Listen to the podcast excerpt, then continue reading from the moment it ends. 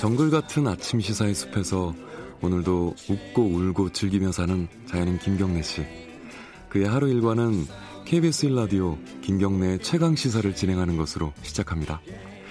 어, 그런데 이게 무슨 소리죠? 아침부터 열심히 준비한 자연인 김경래의 밥상 같이 드셔보실래요? 후회 없는 아침 건강한 시사 김경래의 최강 시사 네, 아, 김경래 최강 시사 듣고 계시고요. 자, 20대 총선 100일이 안 남았습니다. 오늘이 99일 남았다 그러네요. 자, 이제 본격적인 총선 국면입니다. 아, 총선과 관련된 여러 가지 민심 어떻게 지금 어, 형성이 되고 있는지 좀 살펴보겠습니다. 권순정 리얼미터 조사 분석 본부장 나와 계십니다. 안녕하세요. 안녕하십니까. 새해 복 많이 받으세요. 새해 복 많이 받으십시오. 대목이죠? 여기 이제, 이제 총선이라 저, 접어들면서 이제 점점 대목으로 가까워지는 거죠. 바쁘실 것 같아요. 네, 네. 바쁩니다. 요번 총선에 쟁점은 뭐냐 이런 조사도 많이 있었어요. 네, 이제 흔히 이제 조사인들 같은 경우는 이게 선거 프레임 조사다. 아, 네, 각각 예. 이제 그 정치 세력들이 이제 농거나 주장들을 하나로 묶어서 프레임이라고 하는데 네. 그런 조사가 최근에 상당히 많이 있어요. 예. 그래서 보통 어떤 정권의 임기 중반에 이루어지는 선거에서는 보통 이제 한쪽에서는 국정 안정론, 네. 다른 한쪽에서는 정부 심판론이 아주 판론. 전형적인 예. 어떤 이제 선거 프레임의 어떤 주장들이 맞부딪히는데 조금 요번엔 조금 달라요. 달라요. 어떻게 달라요? 그러니까 요즘에는 이제 국정 안정론이 이제 정부 여당에 있어서는 보수 야당 심판론으로 조금 변화가 됐고요. 야당 심판론. 네. 어. 그래서 그 내용은 주로 이제 개혁에 저항하거나 네. 국정 발목. 그러니까 오딩이 조금 다르긴 하지만 전체적으로 그렇게 그런 내용으로 구성되어 있고요. 그리고 정부 심판론은 똑같은데 사실상 그 내용은 주로 이제 안보나 경제 위기 초래 조금 더 강하게 얘기하면 파탄 이렇게 음. 두 가지의 주요 주장들이 맞부딪히고 있는 것 같아요. 네. 이게 뭐 정확한 숫자는 아니더라도 어느 쪽이 더 우세해요? 그래 조금 더 소개해드리면 사실 이제 기억하실지만 7월달에 예. 그 이른바 일본 경제 보복 정국이 예, 예. 벌어졌었잖아요. 그때는 예. 사실상의 보수 야당의 친일 기독 정권 그런 프레임들이 상당히 많았어요. 근데 지금 변화가 됐는데 네. 지금 최근에 금방 말씀드렸던 보수야당 심판론과 안보 경제 위기 초래 이 부분들의 어떤 어, 정부 심판론을 비교를 해보면 해보면 보통 어떤 조사들은 한 5대 3 음. 조금 더 가까운 것은 5대 4 정도로 해서 네. 정부 심판론보다는 보수야당 심판론이 조금 더 많이 나오고 아, 나오고 있습니다. 그래요? 그래서 어, 음. 지금 쭉 찾아봤는데 하나의 예도 없이 수치는 조금 차이가 있지만. 예 보수야당 심판론 논이 상당히 많이 나오고 있습니다. 이게 이례적인 겁니까? 어떻습니까? 예, 예년에 뭐 총선이나 이런 것들 보면은 그렇죠. 아무래도 음. 이제 그 임기 중반에 이루어지면 네. 상당히 네. 정책적인 문제라든지 내부 음. 관례적인 음. 문제가 많이 쌓이기 때문에 예. 예, 정부 심판론이 상당히 많이 나오게 나, 되는데 네. 요번 이제 정권에서 이제 이루 지금 이제 총선 앞두고는 약간 조금은 이례적이다. 음. 그렇게 볼 수 있을 것 같아요. 네. 그리고 요번 총선은 사실 또 가장 큰 관심이 바뀐 선거법이 어떤 결과를 초래하게 될 것인가. 예, 많은 신문들이 이 내용으로 채워지고 있습니다. 예. 그 이른바 어, 준연동형 그렇죠. 비례대표제죠. 예. 그래서 일단 여러 가지 요인들이 있는 같은 것 같아요. 지금 네. 그 사실 이전 이제 비례대표제는 정당 득표를 해서 단순히 나눠준 거거든요. 그렇죠. 근데 이거는 뭐냐면은 정당 득표를 기준으로 해서 전체적인 정당의 의석수를 정한 다음에 들어가는 거예요. 훨씬 지역구보다는 정당 득표율이 상당히 영향을 많이 음. 미치는 거죠. 네. 근데 그러, 그러나 좀 그 100% 연동을 시키는 것이 아니라 50%라든지 거기다가 네. 이제 47석 중에서도 일부 30석만 예. 그렇게 함으로써 좀 효과가 반감되긴 했는데 어쨌든 이제 다음에 말씀드렸는데 비례정당이 출연하지 않을 경우에는 정의당이 좀 보수적으로 잡아서 15석 음. 조금 더 이제 좀 낮게 정의당 입장에서 쳐준다고 한다면 신원석까지 갈 수 있는 어, 교섭단체까지 갈수 예, 있는 판도가 상당히 음. 많이 좀 바뀌게 됩니다. 또 하나 들 수 있는 것은 아직 이제 공포가 되지 않았지만 18세 만 18세도 이제 선거권을 가지게 됩니다. 고3 학생들. 예, 그 예. 인구가 한 53만 명이 되고 어, 꽤 많네요. 예, 전체 유권자 한 4,300만으로 봤을 때 기본적으로 한 1.2% 정도가 됩니다. 그러니까 음. 이 18세가 19세 이상 이제 20대까지 포함되면 어, 한 17% 17%에서 18% 늘어나는데 비율은 상당히 적, 적그 적지만 수, 이른바 수도권이라든지 접전 지역에 이루어지는 1% 어, 예, 중요하죠. 예, 사람들이 네. 보통 우리가 500표 미만으로도 예. 어그 많이 이렇게 당락이 결정되지 않습니까?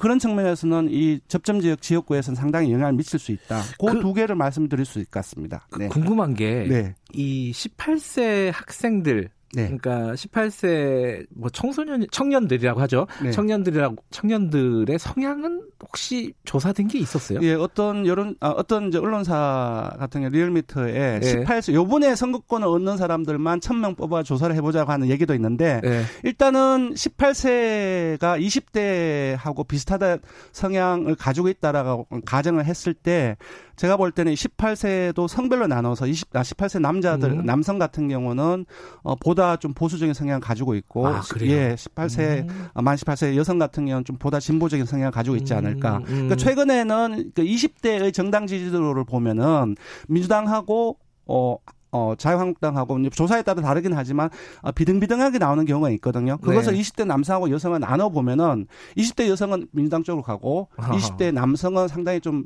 자유한국당 쪽으로 기울어져 음. 있는 최근 이제 정세에 있어서 여러 가지 대, 북 문제라든지 경제 네. 문제에 있어서 60대 이상과 20대 남성하고 비슷하게 커플링 되는 현상이 나타나고 있거든요. 네. 근데 그런 부분들을 18세도 비슷하게 가진다고 가정을 한다고 한다면은 단순히 뭐 민주당이 18, 만 18세 선거권을 가진다고 하더라도 민주당이 유 무리하다. 그렇게 단순하게 결론 음. 결론 내리긴 어렵다. 그 어떤 언론사가 조사 한번 해보자고 해, 어, 제안을 했다 그랬잖아요. 예. 실제로 하진 않으셨군요. 그거. 아직은 안 했는데 예. 어, 할 가능성이 있을 것그 같아요. 그 결과 재밌겠네요. 그거. 네. 그거 나오면 은 한번 예, 보셔야겠다. 요거 말고도 이제 비례정당 출연이 어떻게 될 것인지. 예. 또 선 거는 구도 싸움이라고 하잖아요. 비례자유한국당. 예. 예. 예. 자, 또 구도사함을 하는 보수 통합의 여부 예. 그리고 안철수 그전 어, 의원이 이제 정치 재개를 음. 선언을 했는데 이 부분들이 또 어떻게 될 것인지 이러한 네. 구도 문제 예. 또 영향을 미치지 않을까 싶습니다. 어, 시간이 많지는 않지만은 어, 구체적으로 하나씩 하나씩 좀 보죠. 네. 어, 정당 지지율은 최근에 어느 어떻게 변화가 좀 있습니까? 지금 정당 지지율은 네. 어, 리얼미터에서 조사한 게 있죠. 가장 최근. 예, 거. 가장 네. 최근에 이제 지난주에 조사했는데 이걸 불러드리겠습니다. 예. 지난주 월요일부터 1월 3일 금요일까지 나, 1월 아, 1일 제외하는 나흘 동안 조사를 했고요. 전국 네. 19세 이상 유권자 2,508명을 대상으로 했습니다. 네. 응답률은 4.8%였고요. 어, 조사 방법은 유무선 전화면접 자동응답 혼용이고 어, 신뢰 수준은 95% 신뢰 수준에서 2 플러스 마이너스 2 2% 포인트인데요. 어렵다 이거. 예, 이 예. 바로 지난주에 나왔던 조사에서 민주당이 41.8%가 나왔고 네. 한국당이 32.1%가 나왔습니다. 예. 그러니까 최근까지 한 몇 주간 늘려 보면은 민주당이 2주 연속 상승했고 한국당은 3주 연속 상승세입니다. 어, 둘 다 상승했네요? 예. 그러니까 보시면은 지난 그 선거제라든지 그래서 공수처법을 비롯해서 이게 그 처리하는 과정 속에서 여야 대립이 네. 극화됐고 네. 이 과정에서 좀 진영별로 가까이 재집을 찾아가는 네. 결집 현상이 나타난 부분들이 있고요. 예. 이 부분들이 가장 크게 어, 영향을 미치지 않았나 싶습니다. 음, 그, 럼 네. 빠진 데가 어디예요? 둘 다 올라갔으면은 빠진 데는 어, 어느 정당도 지지하지 않는 이른바 무당층이 감소하고 아, 나머지 이제 정의당이라든지 아, 어, 바른미라든지 군소정당이 예. 전부 다그그 그 대부분이 하락했습니다. 그게 2주 연속 나타나고 있습니다. 새로운 보수당 만들어졌잖아요. 요건 안 들어갔죠. 예, 요거는 안 들어갔는데 지금 이제 요번 주 8일에 제가 알아보니까 이제 네. 등록을 한다 그러면 공식적인 집계는 리얼미터 기준은 다음 주에 그 음. 되는데 근데 이미 이제 어 새로운 보수당을 집어넣어서 정당 또는 정치 집단으로 집어넣어서 아 약간 이제 어좀 약간 틀어 가지고 조사를 했 는 것들이 나오는데 거기서 보면은 조사에 따라 조금 다릅니다. 예. 어떤 조사는 이제 전화 면접을 한 같은 경우는 1, 2% 나오고 예. 자동응답으로 조사한 같은 경우는 최대 한 5% 전후까지 나오는데 음. 어좀 사회 보수 현상을 어, 전화 면접이 있다고 하는 거 가정했을 때 제가 봤을 때는 컨벤션 효과가 어느 정도 있고 예. 한다고 한다면 다음 주에 한 5%선 내외로 나올 가능성도 적지 않다. 그렇게 되면 바른 미래당보다 높게 나오는 거죠. 그러면 그 만약에 한 대략 한 5% 나온다 치면은 네. 어디서 빠져서 오는 거예요, 이거는? 아무래도 기본적으로 기존의 바른미래당 당권파 음. 아, 그 그쪽에서 많이 좀 빠져나갈 수도 있고요. 네. 그리고 나머지 이제 그 자유한국당 쪽에서도 음. 일부 나갈 수 있고 보수표가 분산되는 예. 거군요. 예. 그죠 그리고 또 음. 우리는 흔히 이제 민주당은 하나의 blue, 뭐 자유한국당은 네. red로 한 색깔로 보는데 민주당 일부에서도 어, 일부에서 그쪽으로 결, 결집을 할 수도 있습니다. 음, 네. 네. 알겠습니다.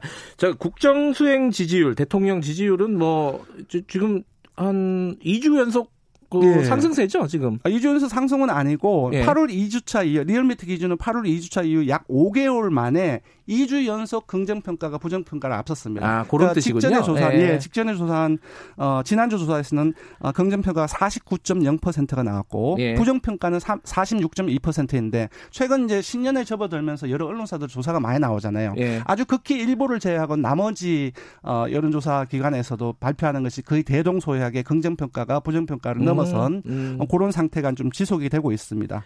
좀 요인들로 보면은 요번 주뿐만 아니라 지난주뿐만 아니라 좀 12월 말까지 좀 넓혀서 본다고 한다면은 기억하시다 하시겠다시피 패스트트랙 법안 처리 전국이 있었지 음, 않습니까? 음, 네. 거기에 대한 성과 부분이 있을 수 있고 아, 있을 수 있겠고 예. 또 여야가 극한의 대립하고 일안 한, 어, 일안 하는 그렇게 느껴지다 보니 대통령이 이제 그, 그게 민생이나 경제에 집중했던 부분들이 있거든요. 음. 그런 어떤 반사의 이익도 있고. 예. 그리고 지난주에 이거는 꼭 짚어야 될 것 같은데 공수처법에 대해서 아, 그, 저, 검찰이 공개 반발을 한 적이 있었고. 네. 그리고 노무현 재단의 계좌 추적 부분도 있었고. 논란도 음. 있었고. 조국 전 장관 기소가 있었습니다. 이세 네. 개가, 이 세 개가 뭉쳐지면서 집중, 집중되면서 검찰과 정부 여당 간의 어떤 대립 국면, 그러니까 유권자들 느낄 정도로 그런 것들이 벌어졌고 여기에 따라서 지지층 결집 효과도 있었다고 봅니다.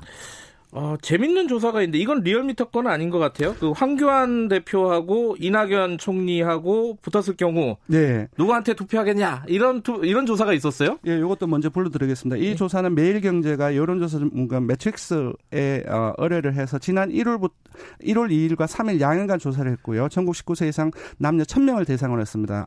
그리고 어, 어, 조사 방식은 전화 면접 방식이고 표본 오차는 95% 플러스, 플러스 마이너스 3.1% 위험한데. 응답률은 8.1%인데요. 예. 자, 예. 어떻게 됐습니까, 결과는? 야, 이 조사는 사실상의 지역구 투표 어디 하냐는 이 조사인데 사실상 여야 차기에서 가상 양자 대결하고 비슷합니다. 아, 예. 이낙연 어, 후보가 51.2%, 황교안 네. 후보가 27.2%, 음. 이낙연 후보가 거의 이제 더블 스코어에 가깝게 예. 좀 앞서 있습니다. 알겠습니다. 이, 재밌네요. 네. 다음에 한번 또 보셔야겠다. 어, 상당히 많이 양이 많은데. 예, 여기까지만 듣겠습니다. 숨이 가 바쁩니다. 고맙습니다. 고맙습니다. 권순정 어, 본부장이었습니다. 김경래 최강사 오늘 여기까지 하겠습니다. 내일 아침 7시 25분 다시 돌아옵니다.